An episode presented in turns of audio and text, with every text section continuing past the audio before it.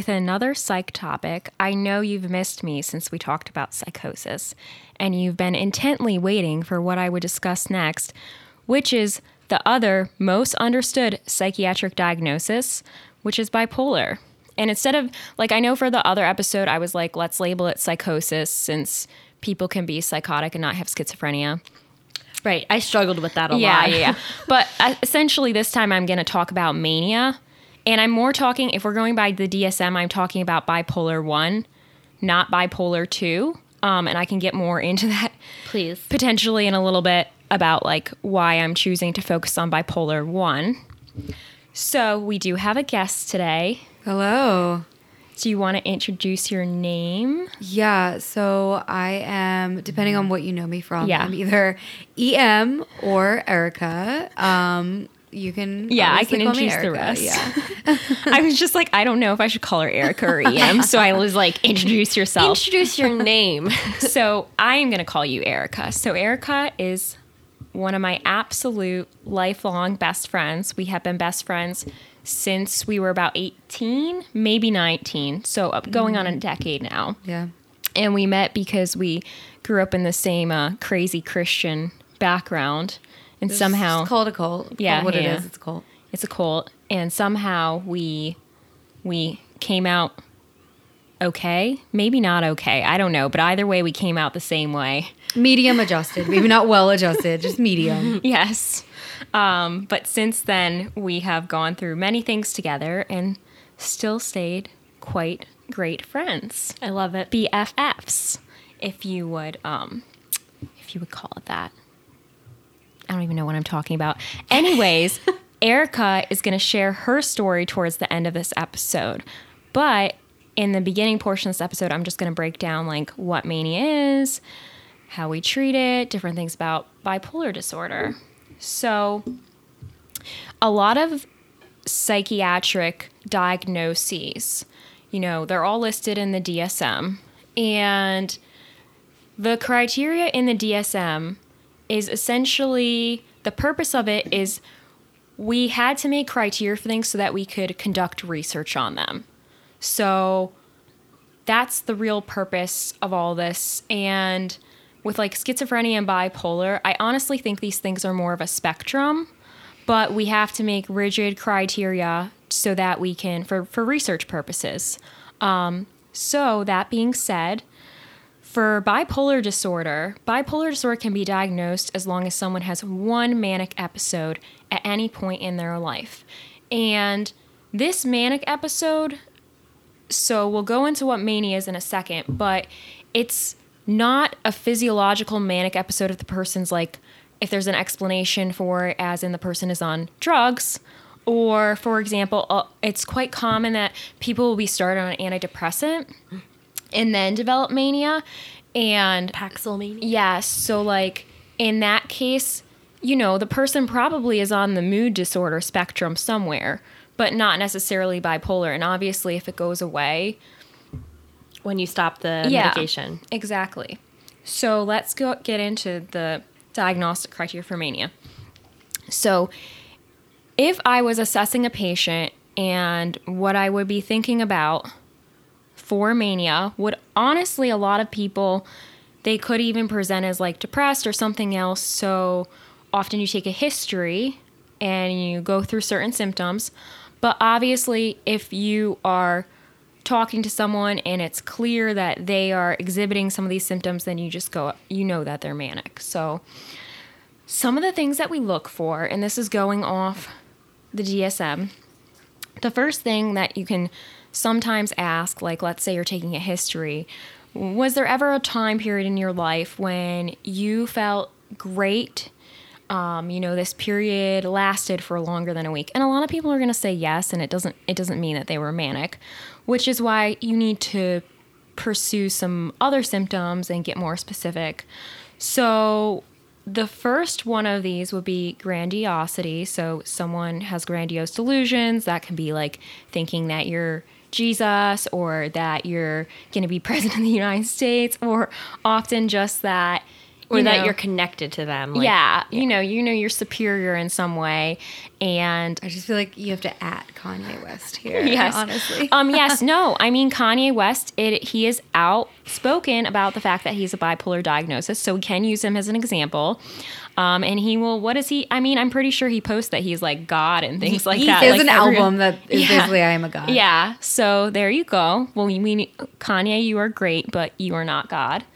Um, you know, Erica, we were we were really between you and Kanye having as as our guest, and I'm really honored that you chose me. We we Yeah. chose you. There Yeah. was no no just wanted other some reason. female Yeah, perspective. yeah, Yeah. we wanted you. So another thing is pressured speech, and I will say other physicians they'll tell me that a patient has pressure, pressured speech all the time, and it's not actually pressured speech. So pressured speech is where you almost like you really cannot get a word in. The person is just spitting out words. You like try to interject and get your question in there, and you literally cannot. It's so difficult. You just like give up after hearing them rant about, you know, how they're um, to take an online course and become a doctor too for like five minutes, and they're to go to Puerto Rico and save everyone from the hurricane or whatever they're talking about. yeah, and and I also noticed that if I'm if I don't realize that it's pressured speech and I'm listening to someone speak, I I want to kind of jump in, but then the subject changes really quickly. And that goes to some of our other symptoms that you can look for, which is flight of ideas. So they're like spewing out like one idea after another. It's always going to be sort of like often grandiose in nature, something about they're going to save people somehow, they're going to do something, they're really intelligent, they work in a lab. It, it's often like it's almost doesn't make sense a bit, but you know, they're telling you about all the really cool things. They often have connections to the FBI or the government or whatever. Um, very distractible, like you can't get them focused on your interview at all because they just want to tell you all the stories about all the crazy stuff that's going on. And obviously, another thing that can happen is these patients can become agitated pretty easily. Usually, it's because you're someone is saying something that goes against their, uh, you know, their grandiose beliefs about themselves, and someone is, you know, maybe, or maybe it's just the fact that now they're hospitalized and they can't just leave the hospital. That could upset them. So it's it's things that are setting them off, and now they're agitated. So, another thing that can happen in mania, and this is really what often gets people in the most trouble, is they engage in really risky behaviors. So, this can be like spending sprees of thousands of dollars they don't have, it can be um, like uh, unsafe sexual behavior, a lot of uh, unprotected sex with multiple partners, um, investing in things that are going to go awry, throwing thousands of dollars into investments. So that's all great. Like going to medical school. Yes. Oops. Oops. I don't even have an excuse for that. That was not mania. That was my own choice. but the thing that psychiatrists look for most is decreased need for sleep. So, because the other things are a little more subjective, but sleep is objective. So, someone who's manic, they, the, like, what you would look at is maybe like a week plus with three hour about three hours or less of sleep a night but they feel good they're pumped they're ready to go I have to interject Yeah. here from with my neuro glasses on. Um, so, you know, sleep is very it's related to a lot of things that a lot of diseases and disorders that were previously thought to be strictly psychological, but actually have a very strong neuro basis. Um, and you know, as we talked about in our sleep episode, Yeah. that it's sleep is governed by a group of neurons in the brain in a specific part of the brain. So it's so interesting that sleep is so, you know, critical to this diagnosis Yeah. because it tells you this is a real real problem. And Yeah. it's, you know, another thing that I want to ask you is is do you ever come across a situation where you're like, well, you know, this maybe this person is acting this way because they haven't gotten any sleep, like they're sleep deprived versus sleep being part of the diagnosis. um no because i think sleep deprivation presents in you, you know most people aren't like energizer bunnies after getting no sleep they might be you know saying weird things or doing weird things but it's a bit different with this it's like i am had I only slept two hours and I'm pumped and ready to go and I'm gonna go save some people and I'm gonna go do this and I have a I have a talk with the CIA later, you know, so it's like it's very pretty specific, which is why we utilize it the most. So usually sometimes you'll go through these things and people like you you're clearly not witnessing a manic episode right now, but you're trying to for whatever reason discern if they've had history of mania in the past. And like maybe it's you're a psychiatrist and you're in an outpatient setting. It's your first time seeing a patient. They have some complaint and you want to pick the right medication for them. So but when you get to sleep that usually clears it up. People will be like no no no like there's never been a period of time where for longer than a week i was only sleeping a couple hours a night and felt absolutely great about it. Um, so yeah and the idea is that if someone is truly manic they will eventually land themselves on an inpatient psychiatric unit or in jail. And that's because it should be causing dysfunction enough. In society. Yeah. That, like, you know, if someone really is doing all these things, someone is either going to take them to a hospital or they're going to be like wild in public, fighting with someone at Applebee's, mm-hmm. throwing punches, Right. and they're going to go to jail. So one of them should eventually happen. And obviously it can take a while because manic episodes can last a pretty long time.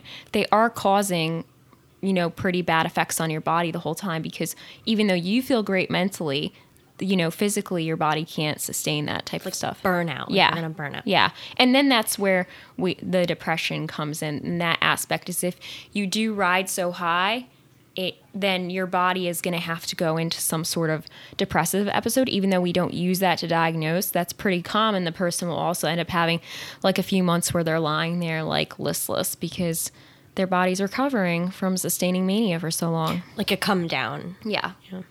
So I want to touch a little on the epidemiology and etiology. So we believe that about 2% of people in the world meet criteria for bipolar disorder. But I would say that, you know, we're going to get into this a bit. Bipolar disorder is overdiagnosed.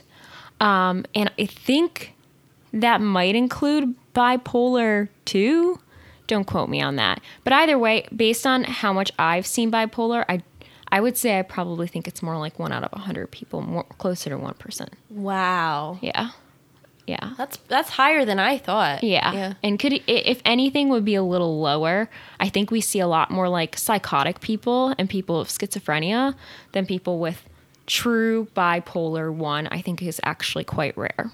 So let me ask you a question.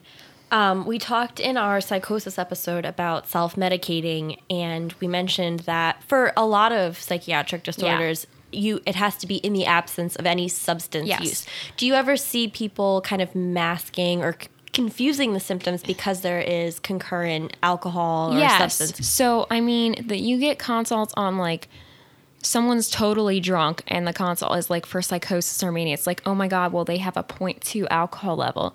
This is being drunk. Right. This is not mania or psychosis. Um, but on the other hand, you know, someone could be manic and self medicating. Like alcohol is a depressant, so maybe they want to come down, so maybe mm-hmm. they're drinking alcohol. And then on the other hand, like a lot of people like the feeling real like high high and like could use cocaine or something like that To get themselves back to yeah, that feeling. to to keep feeling that way. And obviously, when you're in these episodes, you don't have the best judgment, and you're m- much more likely to use substances or make bad choices. So some other stuff is that there's equal rates in both men and women, both genders, and there's no difference in like ethnicity. Um, it's more commonly diagnosed in people of a higher socioeconomic background, but obviously that's just because of better access. Let's be real. yeah. So the onset is usually before age 30. The reported average age of first episode is age 18. But I will say that in people with true bipolar disorder, I mean, I've seen plenty that didn't get the diagnosis until they were much older. And who knows if they were just having like milder episodes that flew under the radar when they were younger. And then they're like 40 or 50 and they're landing themselves in the hospital. I've seen this with a lot of guys, a lot of men. Um, and who knows if they were just like really high functioning or if they had more had hypomanic episodes. then when they got older, developed like full blown mania. I mean, my thought is that people can definitely fly under the radar. Yeah, when you really look back and you're really honest with yourself, okay, things, you know, mm-hmm. oh, yeah, you're right. Things have been kind of off since Yeah. I was 18. Yeah. And then of all major psychiatric di- disorders, bipolar actually has the highest genetic link. So, first degree relatives of patients with this disorder are 10 times more likely to develop it, Wow. which is like a big, big deal. Yeah. So, another thing about bipolar, which we've already sort of touched on, is like clearly this is a lifelong illness. 90% of individuals who have a manic episode will have another within five years. And then something to take note of is that up to 15% of individuals with bipolar disorder will end up completing suicide.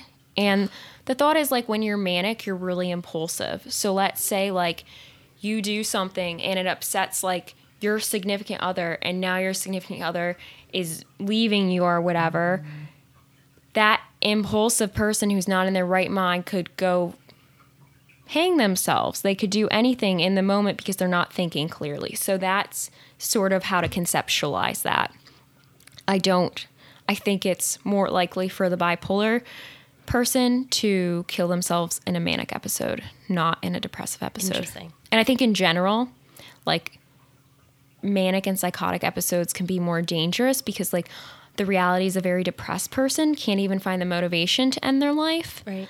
But mania, you're like you're pumped up. So something bad happens and now It's easier for you to form the plan and yes, yeah. You just like you have a lot of energy. So, yeah, and that's, you know, that's why you got to take these things so seriously. So, luckily in this day and age, we do have a lot of treatments. The first line for bipolar is still going to be mood stabilizers, and lithium is still the gold standard drug to use. So, it's first line for both mania, but it also really treats the depression as well. It's one of the only psychotropic medications shown to reduce suicidality, and it's the only mood stabilizer that reduces suicidality. So I think sometimes it ends up getting, like, as a last resort, used in straight depression because of the that it's known to reduce suicidality. Um, but obviously, this is not an easy, risk-free medication. It is Absolutely not. yeah. it's metabolized by the kidney. Um, especially in the early days in the 80s when this was, you know, a newer drug and people weren't monitoring appropriately. A lot of patients ended up with kidney failure, with various, um, you know, have to be on dialysis, have damage essentially to every organ in their body because these medications were being dosed highly, not monitored appropriately. So it's it's very important to, you know, to monitor these medications correctly or it can cause really terrible things that might even be worse and more harmful to the person than if their mania hadn't been treated at all. So or whatever they're being treated for. So there's a very small therapeutic range for this drug. And after we initially start the patient on the medication at the dose that we think we're going to stick to, you have to have them on it for like four to five days. And then you can check a level and see if it's considered within the therapeutic range. And, you know, the person can be on the lower or even below the minimum therapeutic range. But if they're clinically better, that's great. But we obviously don't want to hit higher because then we could cause, you know, really bad things to happen to them. And this is where I think the phrase the art of medicine comes in. Yeah. You're balancing the risks of a higher dose with the benefits of their quality of life that they're that they're experiencing, mm-hmm. hopefully from the medication. Yeah. And so, you know, at toxic levels, we sort of already discussed all the things that can it can cause, but keep in mind altered mental status, tremors, convulsions, delirium, coma, and ultimately could cause death. Um, some other things we do have to monitor for is nephrogenic diabetes insipidus, weight gain, thyroid issues. I think can cause a lot of these medications can cause like acne and stuff like that, which is going to be a concern for your younger patients. Sure. Um, and if someone's on this and they get pregnant while they're on it, it can cause a cardiac defect called Ebstein's anomaly. So that's an unfortunate uh, side effect of most of the mood stabilizers. If a mother is on it and becomes pregnant, they're gonna ha- there's a high risk for for their babies. Do you prescribe or, you know, do you in your practice think that it's important to kind of really make sure they're on birth control and do pregnancy tests, or how do you kind of so manage that? the thing so like if someone comes into the hospital and they're in a manic episode and they're pregnant we're going to treat the mania because untreated the outcome for both mom and baby is way worse because clearly someone out on the streets manic is could they could end up dead quite easily but you know if someone needs one of these mood stabilizers to you know stay stable I couldn't in my right mind like really I would really want them to strongly consider not getting pregnant and look into alternative methods of other options for them. Um, and I don't think many people that need these medications and are really stable on them tend to I think they understand that and I think most don't end up getting pregnant on the medications. It's more the people who are unstable, get pregnant, now they're in a florid manic episode, and now we have to treat them. So I see.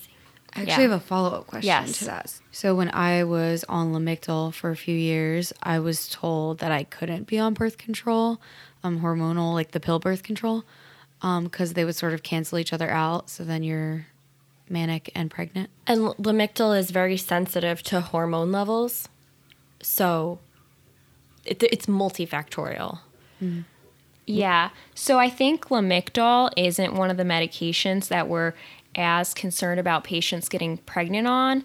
Obviously, all these medications have risk, but it's re- it's it's as far as I know, it's one of the safer ones, and you could potentially, if a patient is stable on it, they could consider getting pregnant on it. I, I do. I have experience with this because Lamictal is a seizure medication as mm-hmm. well, and um, Lamictal is tricky because you have to taper it very, very Yeah, slowly. Mm-hmm. we're gonna get into that. and off. Mm-hmm. But a lot of times, if someone has epilepsy, we will transition them from whatever they're on to Lamictal or Keppra. So Yeah. So going back to lithium, and we are going to go into Lamictal in a second. We're going Sit tight. essentially from like hmm. the the first oldest gold standard medication for mania, and then we're going to work our way down through other options for bipolar that are commonly used. If they're not commonly used, I'm not discussing them. Sorry. Bye. So, so another thing that you have to consider with lithium is there are a lot of things out there that increase lithium levels, and as we already know, that's concerning because of all the stuff like kidney failure and even death that can occur from toxic levels of lithium in your system. So NSAIDs, which is essentially like ibuprofen, Ad, which is also Advil, and obviously there's a bunch of other names for it. Mm-hmm. NSAIDs, Motrin, yeah. Aleve. Yeah, these can all increase your lithium levels. So when you are a little psych resident and you're covering your psych unit, your attending will probably yell at you if you put in Pura and ibuprofen on your lithium patient. I think oftentimes patients might not be educated enough on this, so a lot of them will be at home like popping their Advil, but hopefully someone will discuss this with them at some point. Another medication that can increase lithium levels is aspirin, My favorite. and then thiazide diuretics. So those are the types of medications that can increase it. Then dehydration. So like sometimes you'll hear a story about a patient's like outside in the summer and they are you know mowing their lawn and it's really hot it's 100 degrees and then they're presenting with you know altered mental status tremors convulsions delirium things like that and it's because this picture of dehydration uh, losing salt in your body eh, by sweating or anything else these can these can all cause your lithium levels to go up high and maybe more commonly, de- um, vomiting and diarrhea. Yes. cause- yeah. Yes. Good. Good point. And then also, it, obviously, if you're since this is metabolized through your kidneys, if your kidney function changes at all, um, like if it's impaired, that could change the lithium levels. So the other first line option for manic episodes is known as valproic acid, but more commonly known as Depakote. Um, and this is uh, also considered to be superior in the patients who are having maybe manic episodes where they're irritable or they're rapidly cycling from depression to mania, depression to mania. Depakote is my top Yeah. top five favorite medication. Yeah, and I think I think honestly, I see more psychiatrists pick the Depakote over the lithium these days, and it's because we, I mean, lithium, it's a great, great drug, but you know, you do worry about causing medical issues in your patients. Depakote also has to have monitoring of levels, like you know, the whole thing where you put the patient on the dose that you expect. They take it for like five days, and then you do a level check to make sure they're in the therapeutic range. Depakote is once again not a medication that someone would want to take and get pregnant on because there's concern for neur- neural tube defects. such as Do you want to give some examples? That's your forte. Oh, geez. So the neural tube is what it sounds like. It's a tube, and it from it develops the brain and the spinal cord. And um, Depakote can lower folic acid levels. I believe that it's it's related. Again, I don't have this in front of me, um, but a neural tube defect is you could either have spina bifida, where the lower portion of the spinal cord doesn't completely form properly, or anencephaly, which is when the top of the head doesn't form properly. Mm-hmm. Now, spina bifida can be asymptomatic. You don't even know you have it benign. It can be debilitating, but anencephaly many times is just not compatible with life. Yeah, and oftentimes I think it can be discovered on like an ultrasound, and the physician will encourage you to terminate the pregnancy since Yep. it's gonna they're gonna die anyways. Um, on, I mean, it's sad, but sometimes it's best to let the suffering be as limited as possible. Absolutely. So, if people are on the Depakote or the lithium, and for whatever reason, you know they're having side effects or it's not working, then we can go to uh, consider other drugs such as carbamazepine, which is also known as Tegretol. Once again, this is considered to be a great drug for patients who have those mixed states or rapid cycling bipolar. Unfortunately, the levels once again need to be monitored, and that's that's a hard thing with all these mood stabilizers. Um, you know, it's uh, it can be difficult for the outpatient psychiatrist who maybe doesn't want to monitor levels, and the patient doesn't really want their levels monitored, and you know, it's just well, it's just it's just a hassle. So, but it is what it is. With th- this medication, some of the concerns specific are Steven Johnson syndrome, which is a life threatening skin rash, and then we call it SJS. And mm-hmm. then you can also have elevated liver enzymes that can lead to hepatitis. Once again, neural tube defects if taken while pregnant.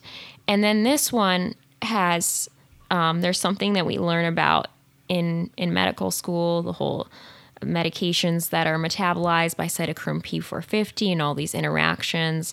And this is a medication that has many interactions with the medications that are metabolized by that system. So if you have a patient on one of those, you're not going to want to give them this. And when it's given in toxic quantities, it can present with similar symptoms that we discussed when we talked about lithium, but you wouldn't have to worry about like uh, kidney failure.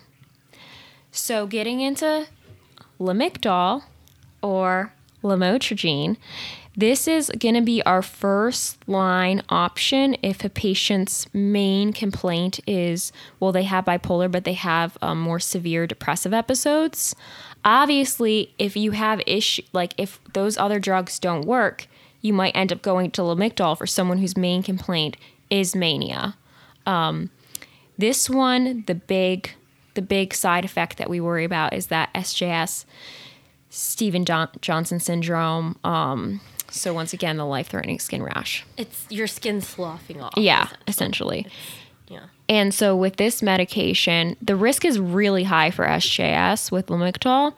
So you have to start at a really low dose and you have to you increase it to therapeutic dose over 2 months, which is a very long time, which is also another reason we don't really like it for the mania because you need to get the patient out of the manic episode quick. Right. So if the medication is going to take 2 months to get to therapeutic level, obviously that's not ideal um, we I've essentially never seen this started on a patient in a hospital because of that, because you'd have to keep them for two months. So there are, and I'm going to get into some of the other considerations, but this is generally going to be someone who's stable enough and they're going to get started on it in the outpatient setting. Like they're not, you know, and they can mm. follow the taper schedule. Yes. because it's it's confusing. I we write it out like it's like math. Yeah, it's actually really Yeah. hard. Like you have to send the patient out with like so many scripts when Yeah. you're doing this and it's like complicated and if it's difficult for a doctor to figure out, I can only imagine that it's difficult for the patient too. yeah. But one positive of Lamictal, which is why your outpatient psych will love it, no need for levels. Nope. And realistically, there's a lot less side effects than what we've talked about with the other meds. And like we talked about with you, Erica, there's no like absolute contraindication to getting pregnant on this or anything. Unless you don't want to get pregnant. unless you don't want to get pregnant. so the other and medication in the mood stabilizer category that I want to mention is I know we mentioned carbamazepine, and this sounds pretty similar, and that's the other name for that is Tegretol. Then this is oxcarbazepine, also known as Trileptal. So this, that, by the way. yeah, it obviously they're actually confusing. Like if I didn't have this written out in front of me, like I do get them confused. I'm not gonna lie, it can be difficult. And then there's a third generation. Ugh, oh my god, my my epilepsy attendings are gonna kill me. Eslicarbazepine. There's a third one. I'm sure the reason I don't hear about that yet is because I usually know the most about medications when they are, you know, uh, generic and they've been out for like 20 Yeah. years and they're getting covered by insurance because most of my patients can't really, you know, afford that other stuff. Obviously, if your insurance isn't going to handle it. So, as far as the oxcarbazepine or trileptal, it's as effective as the carbamazepine, but it's better tolerated. And there's less risk of SJS and less concern for hepatic toxicity. Okay, so now I am getting get into what happens when your mood stabilizer isn't enough. So, oftentimes in the hospital setting, the mood stabilizer is maybe helping but not helping enough the patient you find out that they're still like wandering the hallways all night or whatever so at that point we often add an antipsychotic. So it can be you know it could be abilify it could be risperdal it could be any of them really. There's no specific one. Um, actually probably not abilify as much because abilify can be stimulating which is not what you want for a manic person. But let's say you want to treat the depression a little better. But i think i'd say the number one that we would go to would probably be like add in like risperdal or something like that so that can help and obviously if you've tried multiple mood stabilizers multiple antipsychotics and it's still not working, you can al- always go to ECT, electroshock therapy. I have seen manic patients that needed this. The manic patients that did need ECT were su- had such severe mania that they were psychotic and they were delirious and not really aware of what was going on, agitated, requiring a lot of PRNs, requiring four point restraints. So it's not common that we go to ECT. It, it really is like a last resort, and usually someone's going to respond well to the medication. But if someone is that manic, that severely manic, it is life threatening. So Right. it can kill them. And eh, the way that, you know, the vibe I get when you explained it was that ECT is a last resort because, you know, it's it really is it's a very dramatic thing. But I don't we'll talk about it another episode, but I feel like it it it shouldn't be don't sleep on ECT. It Oh, yeah. it can do E- wonders. ECT is underutilized, but that's because there's a lack of resource. Like Right. it's it's not at many hospitals. It requires a lot of rounds. Right. Um, people might need maintenance treatments. So the idea, even for a bipolar person that needs ECT, is you would never use ECT for maintenance. You would get them to the point where on their mood stabilizer, their antipsychotic, or whatever they need, then they're going to be stable. So that's about all I have to say from a psych perspective. Well, not everything. Obviously, we're going to get to more stuff. But I do want to hear from Erica about her experience being diagnosed with bipolar and what that was like for her and what her thoughts are on everything and what her symptoms were and what is her own conceptualization of all of that. Yeah, so um, I guess I was always very prone to sadness and depression. It sort of, like you said, runs in my family. My grandfather is like famously bipolar, um, and untreated. Now that I know, um, my father like might have been. Um, it's all kind of like hush hush because they're all part of that generation Yeah. that's like we just don't talk Stigma. about this. Yeah, the stigma. Um, so I had always just been kind of sad, but it was almost expected because I was a musician, I was an art student, all this. Emo. Um, I was very emo, yeah, like the hot topic age. Um, but then once I got into my early 20s, I feel like I started having some weird behavior that over time might have raised some eyebrows that looking back now I'm like why did no one hospitalize me like um I just some examples I flew across the country to get some dick mm-hmm. um can I say that on here Yeah, Uh, you yeah, can. yeah, my eyebrows went up. I was like, what? Are already meeting criteria for a hypomanic episode, which Yeah. we can discuss a little bit of the difference between the two. Yeah, I actually ended up like getting there and feeling really weird about it. So we just cuddled the whole time. um, I flew across the country to cuddle with someone. I remember that. Um, I quit my successful job in TV to start a company with someone I barely knew who it turned out like I just found out like six months ago was just stealing from us the whole time. So um, those are a few things that I didn't happened. know that update. Oh yeah, yeah, yeah.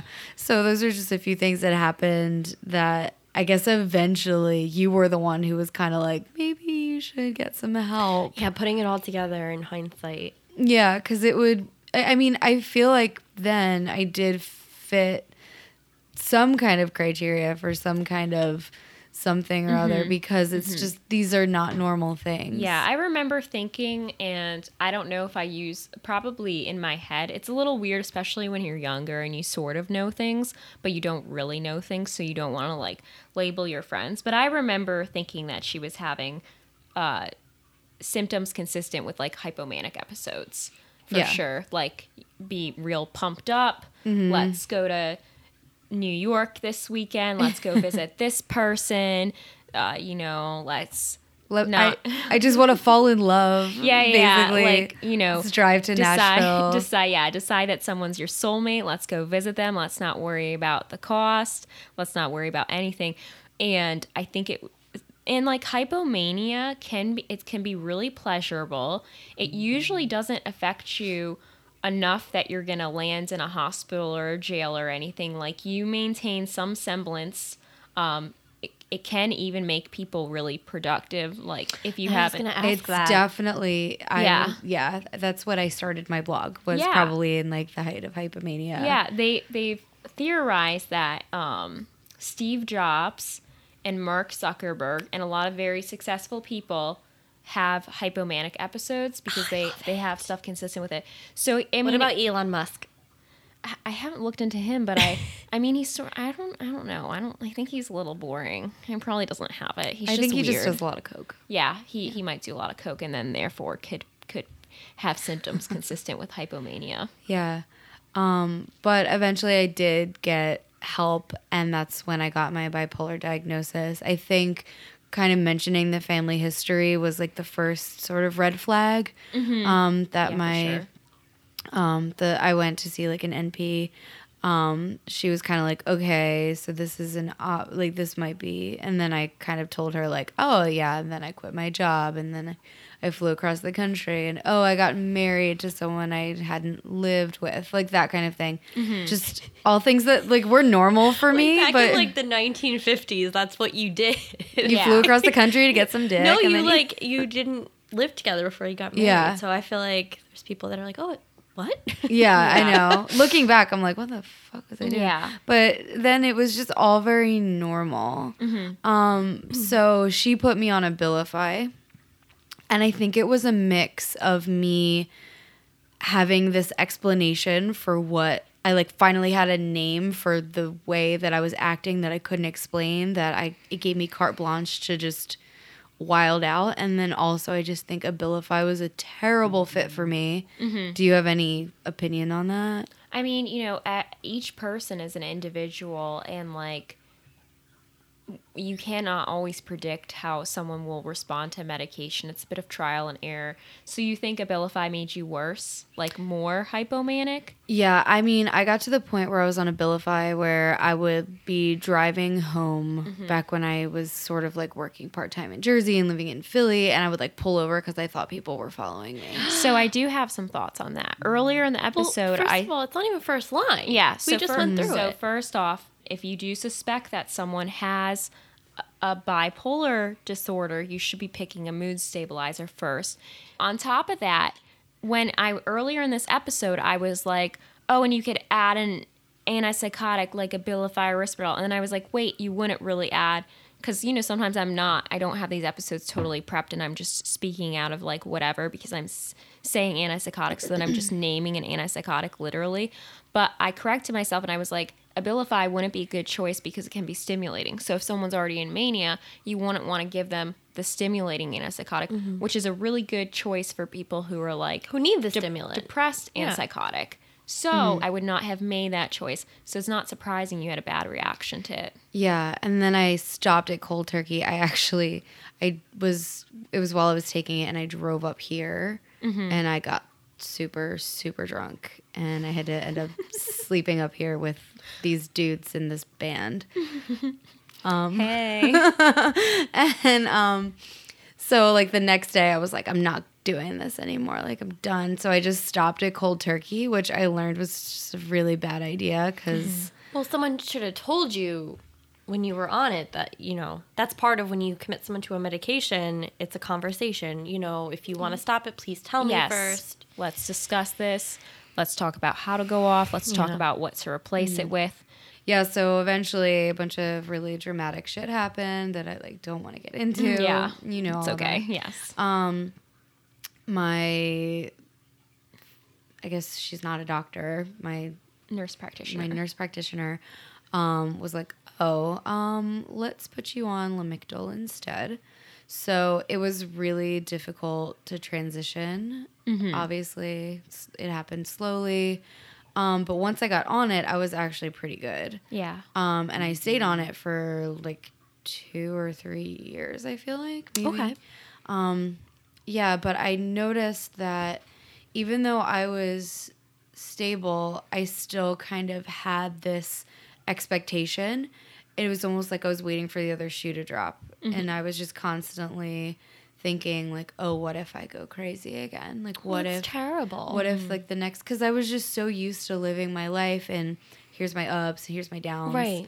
Um something that I know is like so something that's associated with bipolar is when you're high, you start these projects that you're really excited about, Yeah. and then you come down. So I have all these like half finished like symphonies that I was writing, and all these like half finished hip hop Yeah. tracks that like to this day I'm like I'm gonna go back and finish.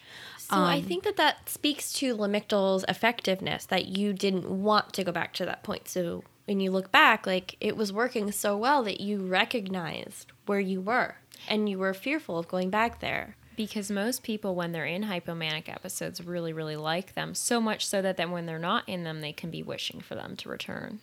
Very much so, which is why I think that maybe I wasn't on the right dose.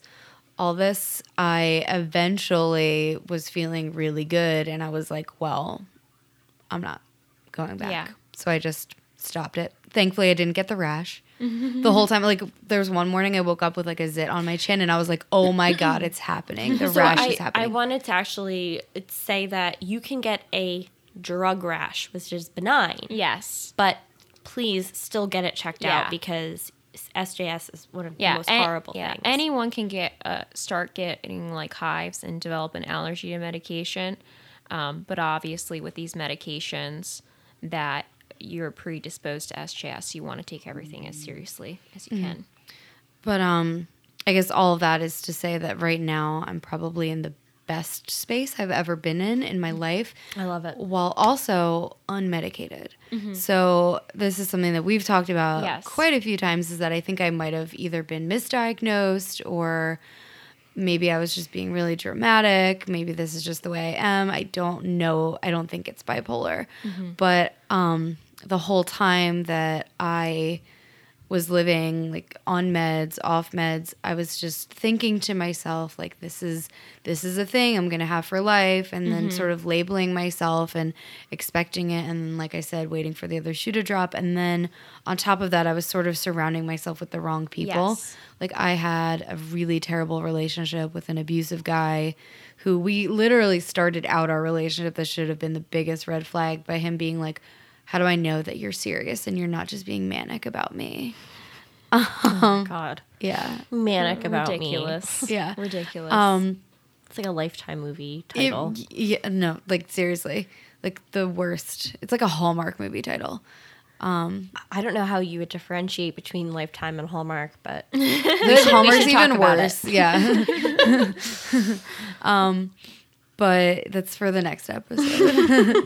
um, but yeah, so it's just sort of like you can be with people who will just see you for who you are without this diagnosis, or you have people who just want to categorize you and not Yeah. really get to know you, and then they sort of enable you in that mm-hmm. way. yeah. And that's sort mm-hmm. of where I've fallen. Mm-hmm. and their view of you, knowing what they know, is always like clouded. You know what I mean? Like, well, you know, it's somebody who, you know, didn't have a diagnosis, like that would be acceptable or not acceptable, but because they know, you know, this very personal, private thing about you, you know, it kind of I could see how that could just be, you know, not a good dynamic to have in a relationship. Yeah, this person. Um, so we we had like we were breaking up for like a year, and there was one point where I told him that I was not on meds, and he called the police to come oh, to my house. See, that's oh, exactly that is exactly what I was talking about. and ridiculous. Using it to the- Yeah. yeah. I guess like my perspective is like, and this is the reason why I chose to focus on bipolar one, chose to focus on straight mania with where it's physiological and we can't identify anything else that's contributing to it is because those people it is a lifelong illness they do need to be on medications forever this is something that they can't control and if they do go off they're just going to land themselves in terrible situations but for people who potentially like you I would say everything you've told us, you meet criteria for a bipolar 2 diagnosis. I don't really like bipolar 2. I sort of like that. So the thing is, like, you know, obviously part of that diagnosis is depression. And I think depression, there are ways that people with therapy or other treatments can can control their depression. And then hypomania isn't always terrible. It like, you know, their hypomania could be beneficial or you could note your triggers for it and like sort of control it. Mm-hmm. So I think that, you know, it's more of like the bipolar 2 i just consider these individuals more on the spectrum of a mood disorder. And maybe if they have enough insight they get toxic people out of their lives they do enough work on themselves they really can be okay in not exhibiting any of these symptoms. Whereas like someone with straight bipolar mm-hmm. 1 that person needs medications for life. But for people who are elsewhere on the mood disorder spectrum it can be very circumstantial. There's a lot of different things contributing and with a lot of insight and hard work can be you know pretty stable and functional obviously i think these individuals are going to be predisposed to more moods and sort of like a bit of like moodiness than other people and they're always going to have that more intensely than others but they can manage it I'm thinking like, hmm, it's dark and cold in New York. I could go for some hypomania right now. right So I have a question. Okay, so we talked about this before. Um, when you're you're when you're describing what you thought Erica could have been going on with you, you sought help and and you questioned your friends for not really kind of pointing it out. We've talked about this before. Um, the two words are ego syntonic and ego dystonic. Do people with bipolar disorder know that they have it, or do they think that this is just this is okay, this is meshing with their life? Do they have insight? Um, so I, I just have to ask because I feel like the fact that you knew something was up, I don't know if that necessarily meshes with the diagnosis. So, this is great because I had wanted to bring this up, but I totally forgotten about it until you said it right now. I was going to add it into my little notes for myself. But I wanted to say that so bipolar 1 would be ego syntonic. I hope I'm saying this correctly. Ego syntonic We'll just say what it like. so essentially, the idea is when someone is bipolar one, they wouldn't understand that there's an issue and they would be happy with the way that they like are. they're content in yes, the way things are. they are happy. They don't want to be in the hospital. They don't want treatment. God forbid you say they have something wrong with them. They are going to argue with you. You're the one at fault. But it, and that's sort of why with psychosis and mania, and the reason I hit on these first is because as a psychiatrist, it's your job to, you know, Shed light. yes, it's your job to know that treating the patient, even if it's against their will, is better for them than not treating them. And mm. you can't go along with their wishes because they're they're not in the right mindset, and their wishes would result in harm to themselves or others. Whereas, like the more things that are maybe on the mood disorder spectrum or depression that aren't specifically mania or psychosis, these would be ego dystonic, I- believe. You know something is wrong and, you're- it bothers yeah, you. and it bothers you, and you mm-hmm. want help. And these are people who will be happy to go see their psychiatrist and get help generally, Right. Um, because they they don't like how they feel, and they it, they understand that there's an issue with So it. So that's why you said that you thought Erica's diagnosis would have been more consistent with bipolar 2. yes, which I don't like, and I I like just saying like mood disorder. Okay. I think Oth- too. oth- unless otherwise not otherwise specified, right? Yes, Isn't that the yes, yes, I think it also really speaks to the power of just being conscious. Yes. even before I had my diagnosis, um, from like being like practicing meditation and things like that, you're just sort of taught to always be aware of your emotions. So even before I had my diagnosis, I did lots of mood journal journaling. I don't know if you've ever heard of sachet, which is like um, sadness, anger, um, scare, happiness, and tenderness. And the whole idea behind all of this, it's like very new agey, but it's just that every human emotion can be traced back to one of these five. And so if you really distill it, you're feeling one or two of these at any time. So there was a point in my life where I was just writing one or two words in a journal every day before bed and I would notice like oh I was really like sad and tender for like 6 months at a time and then I was happy and scared and so it was also sort of contributing to that like maybe there is something wrong with me. Yeah. Right. I, it's like I don't like it wasn't so it wasn't so much like I don't like feeling this way because, like you said, the hypomania feels wonderful. The sadness feels something that, even though no one likes to be sad, it's something that I'm comfortable with. Mm-hmm. But it's more so the up and down. Yeah. that's- Right. That I have so you were taking with. an inventory constantly of your emotions, and not not everybody does that. Yeah. Yeah. And so what you're really speaking to is what we term insight Yes. and and so when someone is manic or psychotic, by definition, they have poor insight. They mm-hmm. cannot un- they're like part of it is they are not going to understand that something's wrong with them. Mm-hmm. Now, someone can be depressed, hypomanic, and they can still have poor insight. But there's the possibility that they can ha- also have very good insight, understand that, you know, some this is going on with me and this is not right and have and be aware of that. But by definition, if someone is manic, psychotic, those things, then they they have no capability of insight into what's going on. Obviously, if it's if they're stable and controlled, there's possibility for regained insight, but not when they're in the midst of those episodes. Right. So, one other thing I wanted to touch on was, and obviously we've really gone into what bipolar is, but I wanted to talk about how this word is so misused in popular Yes. culture. Oh, Oh, my yeah. god, yes. So many it's so it's very upsetting to me and I'm sure many people who are either aware of mental illness or suffer from mental illness themselves. But this idea that, like, you know, you'll see memes or whatever and it'll make, like, oh, that person's so bipolar, blah, blah, blah. Yeah. And they're clearly not referring to what bipolar is. Right. What they're describing is the cycling of one mood, one extreme to another. Like, oh, you know, during the holidays, for example, I'm so bipolar. I'm excited about the holidays, but I'm stressed. And oh my Yeah. God, I can't get my.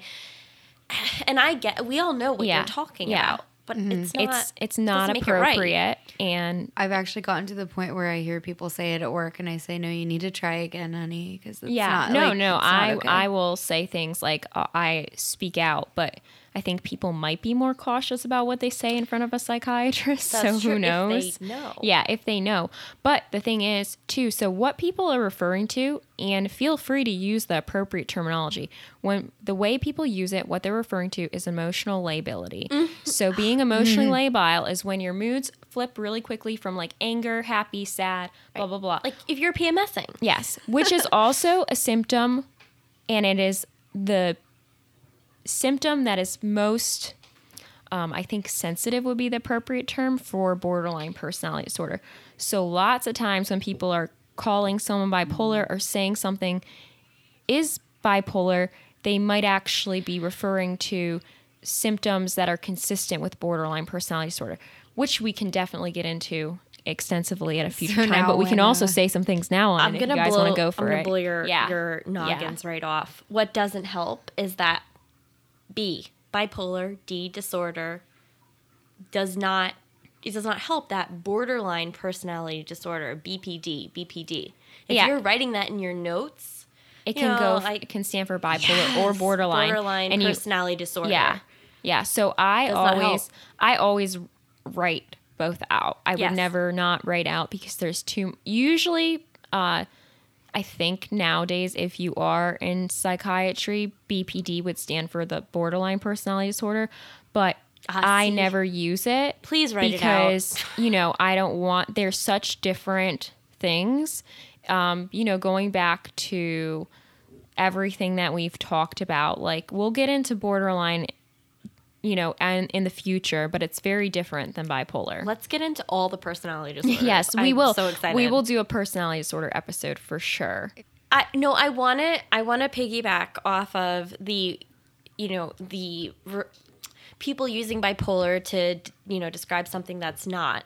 Um, when people say that they're OCD, and we talked about this Yeah. before the episode, it's it just I want to be like no no no no no no. Mm-hmm. That's not what you're describing. Just because you like to clean and you like things orderly does not mean that you have a serious debilitating mental illness that is very hard to treat and Yeah.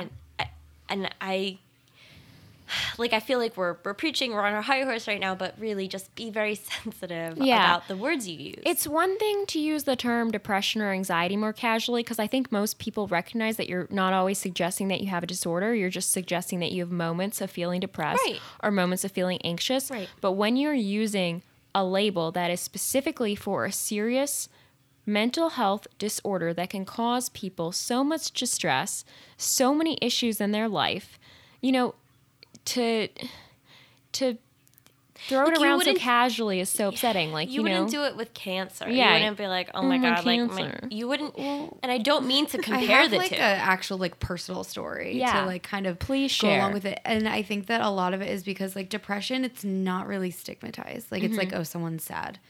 Um, anxiety, it's like not really stigmatized. It's Right, like because oh, you could be anxious but about one bipolar thing. Yeah. is always like oh, it's they're like they're shooting up heroin, like they're Yeah, which like, is totally like that's what upsets me too. The connotations that that like go along with the bipolar. They're you know, this poor individual who actually has bipolar has like no control over it. They were essentially born with this disorder. But people always say they're like, oh well, I, I can't even tell you. Like you you know people that are in my life personally who Yeah. aren't in my life anymore because they're like, well, it's not a good excuse. Sorry. Yeah, like and sometimes things aren't excuses, they're just explanations. Yeah. Exactly. you know That's so like deep. i think mm-hmm. i think part of like all of psychiatry and part of it is like when you go on the journey to become a psychiatrist not only are you trying to understand other people but you're also trying to understand yourself and there's a lot of you have to look into yourself Yeah. and be healthy yourself before you can really, you know, do the same for others. So, Yeah, to quote House of God, the book that everybody must just like drop what you're doing and, and go read right now. When you show up at a, you know, at a sick patient's bed that's, you know, code blue and everything, first check your own pulse. yeah.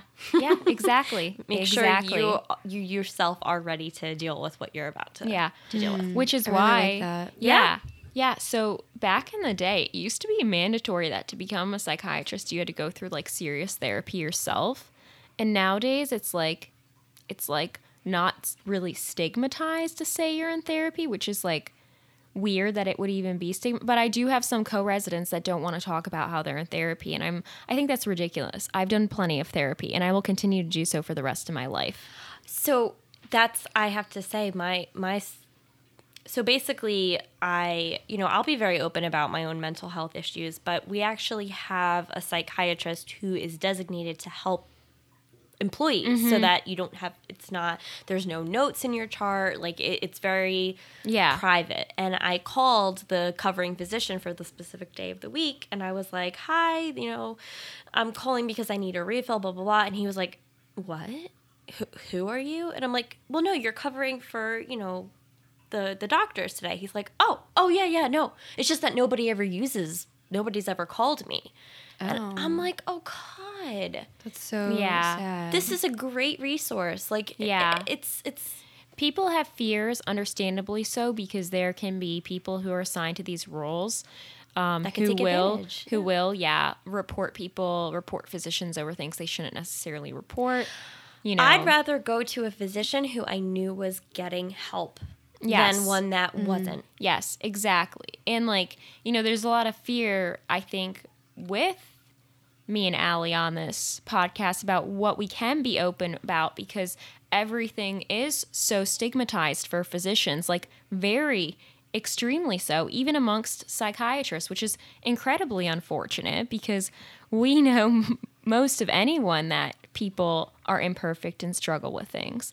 And I do know s- terrible stories of like physicians who just wanted treatment for their depression and then got put in some like physician monitoring program with physicians who had serious substance use issues or had sexually assaulted patients or things like that.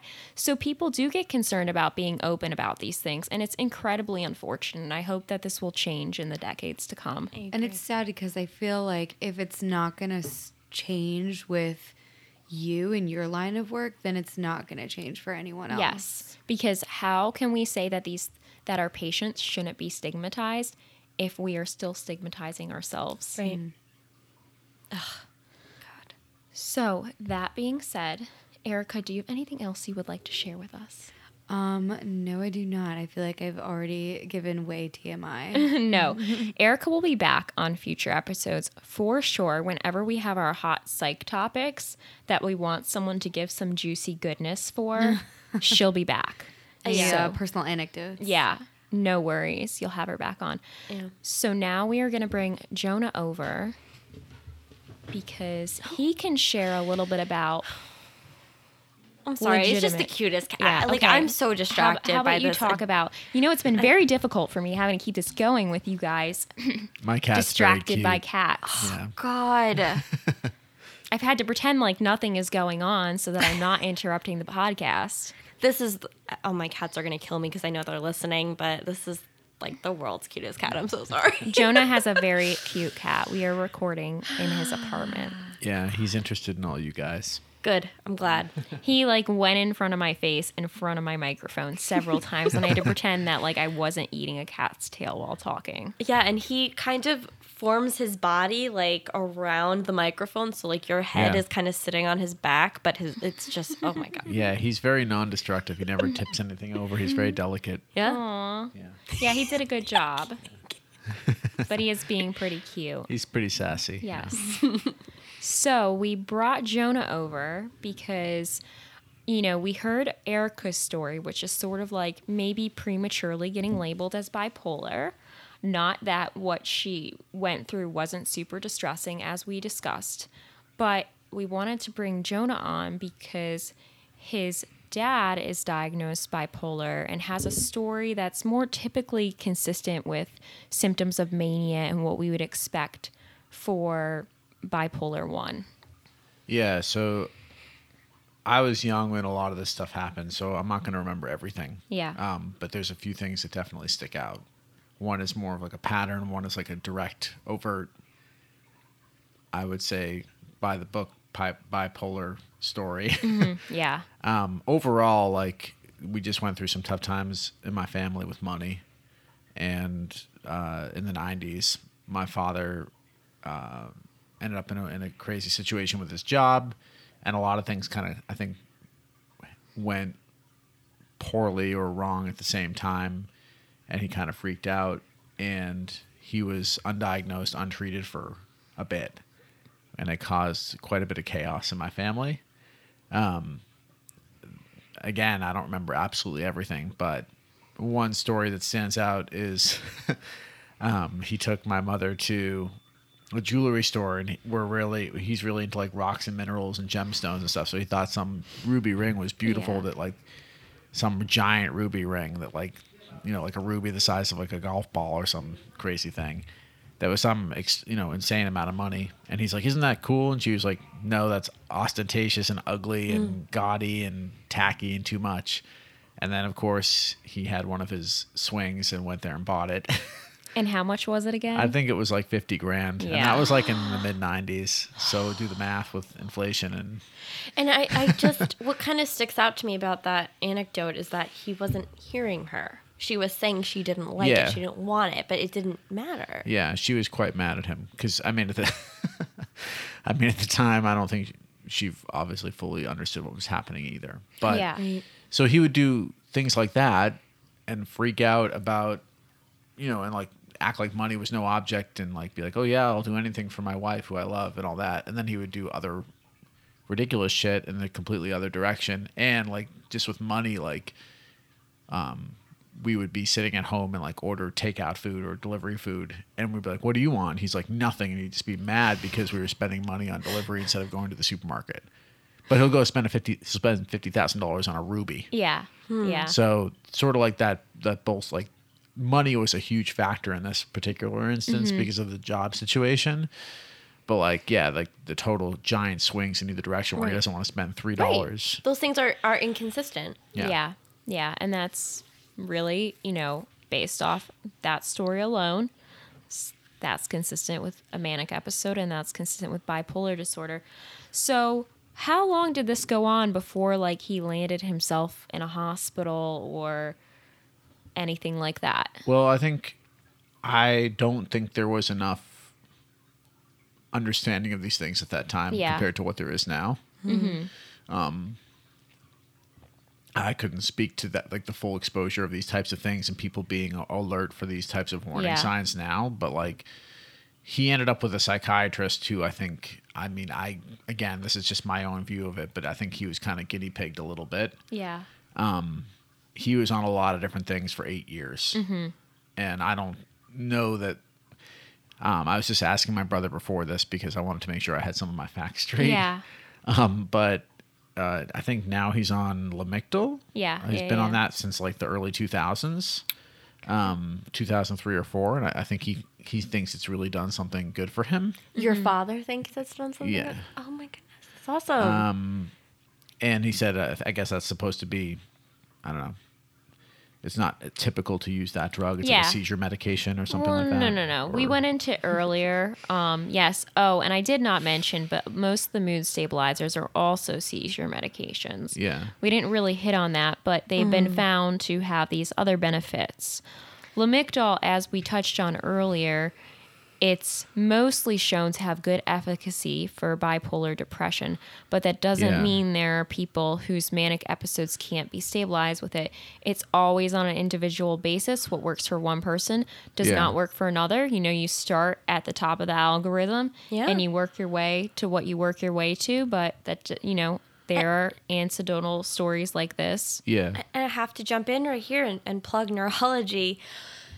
People don't just have one thing, you know, one disorder. Yeah. People can have seizures and, and Yes. they can have multiple things. And I know there's a lot of times when we're trying to decide which seizure medication, we're like, well, Depakote would be good because there's also a little bit of, um, you know, this person gets agitated at night. Depakote, oh my God, it's my favorite medication. It's Yeah. good for headaches, um, seizures, mood, agitation. No, it does have its drawbacks, but it's, that we already discussed. I but mean, it has you a lot can of treat as well. multiple things with one Yeah. medication. That's amazing. Yeah, I mean, his was always uh, back in those days. We heard the term like manic depression and manic and mania Yeah. thrown around a Yeah, lot. yeah. Um, and clearly, there's a huge link to depression, which runs in my family on both Mm-hmm. sides. And did your So- dad also have depressive episodes? Yes. Okay. Um, but I do know that like during that whole kind of like experimentative phase where I think he was being treated like a guinea pig a little bit to figure out what would work or what was going on. Mm-hmm. So I guess he was on SSRIs, obviously atypicals, antipsychotics. uh, He was on lithium. Right. So, So, he he, went on, through the whole gamut. Right. And, And- th- there's something to be said about treating, mhm, diagnosing through treating. If you have these symptoms and I give you this medication and you get better, that must mean that this is what you had. Yeah. Which is not actually how you're supposed to do Of it. course you not, should yeah. Well- really come up with thorough assessment of the patient. You know, obviously people can have reactions to medications that then clue you into different diagnosis, but I think in this case the it sounds like the proper diagnosis could have been made from the get-go. Well, the diagnosis, sure, Yeah. but some of the steps that it took to get it, you know, getting him to something that was working, like my to my knowledge, he hasn't really had much mania in quite some time Yeah. since he started on that drug. But Yeah. there were some crazy moments where he where he was on lots of different things that I don't think were having good combined. Yeah, like on an him. SSRI would really not be a good choice with someone for someone with Right. mania. And and because is it true that it's it has something to do with kind of lowering inhibition and unmasking Well, I mean, serotonin pulls you out of depression. If you're already manic, you're clearly not depressed. Yeah. And now you just have severe mania. Yay. Not yay. Obviously, that was sarcastic. She rolled her eyes for those who didn't see. Well, I don't know. I think that I just named several different types of drugs, and I think that there was all different iterations and combinations of those things Mm-hmm. that were extremely detrimental to him in moments, Mm-hmm. and a few times landed him in the hospital, and once landed him in the psych ward, Yeah. feeling basically being and acting intensely suicidal. yeah. And to my knowledge, like I think what happened is they stopped those medications, and then like a few days later, he was fine. Yeah. Like yeah. it was like blatantly just So trial and error in the in the right Ye- direction. well, yeah, but it's. I mean, I'm sensitive to it because it's my dad, and I saw him go through this. But like, ultimately, yes, he he landed on a drug that he's been stable for a long time, and he's always been very self aware, and I think that helps. But Yeah. but I think like seeing him go through that like was extremely painful, and I think if if people that are listening are experiencing any any experiencing any of this themselves or seeing someone that they care about go through it like it's not just like oh you'll get on a drug and be okay like there's prop there may be Yeah. some trials that need to mm-hmm. happen and like Yeah. Not it's not an easy path always Yeah. like he was in some really bad places And if one of those medications worked for a reason we can't explain, you know, we don't know everything. Mm-hmm. But Yeah. what we do need to know is that in both of these stories, there are some clear medication choices that don't necessarily make sense. So, part of it is if you have a prescriber, you know, you're often putting blind trust into this person that they know more than you. But unfortunately, a lot of people do not have the knowledge base to be making the appropriate decisions. Um, you know, and that's why we do our best to, you know, when I'm picking a doctor, when someone else is picking a doctor, we're going to try to pick who we think is best, but oftentimes we are not we are not we don't have the appropriate knowledge or anything to make that decision. It's like you're blindly picking someone. Yeah. yeah i would say just between this and my own personal experience obviously is to pick someone who you actually think is listening to you Yeah. who actually is like not treating you like something that they're, they're hearing is like a, a use case, mm. but they're actually Yeah.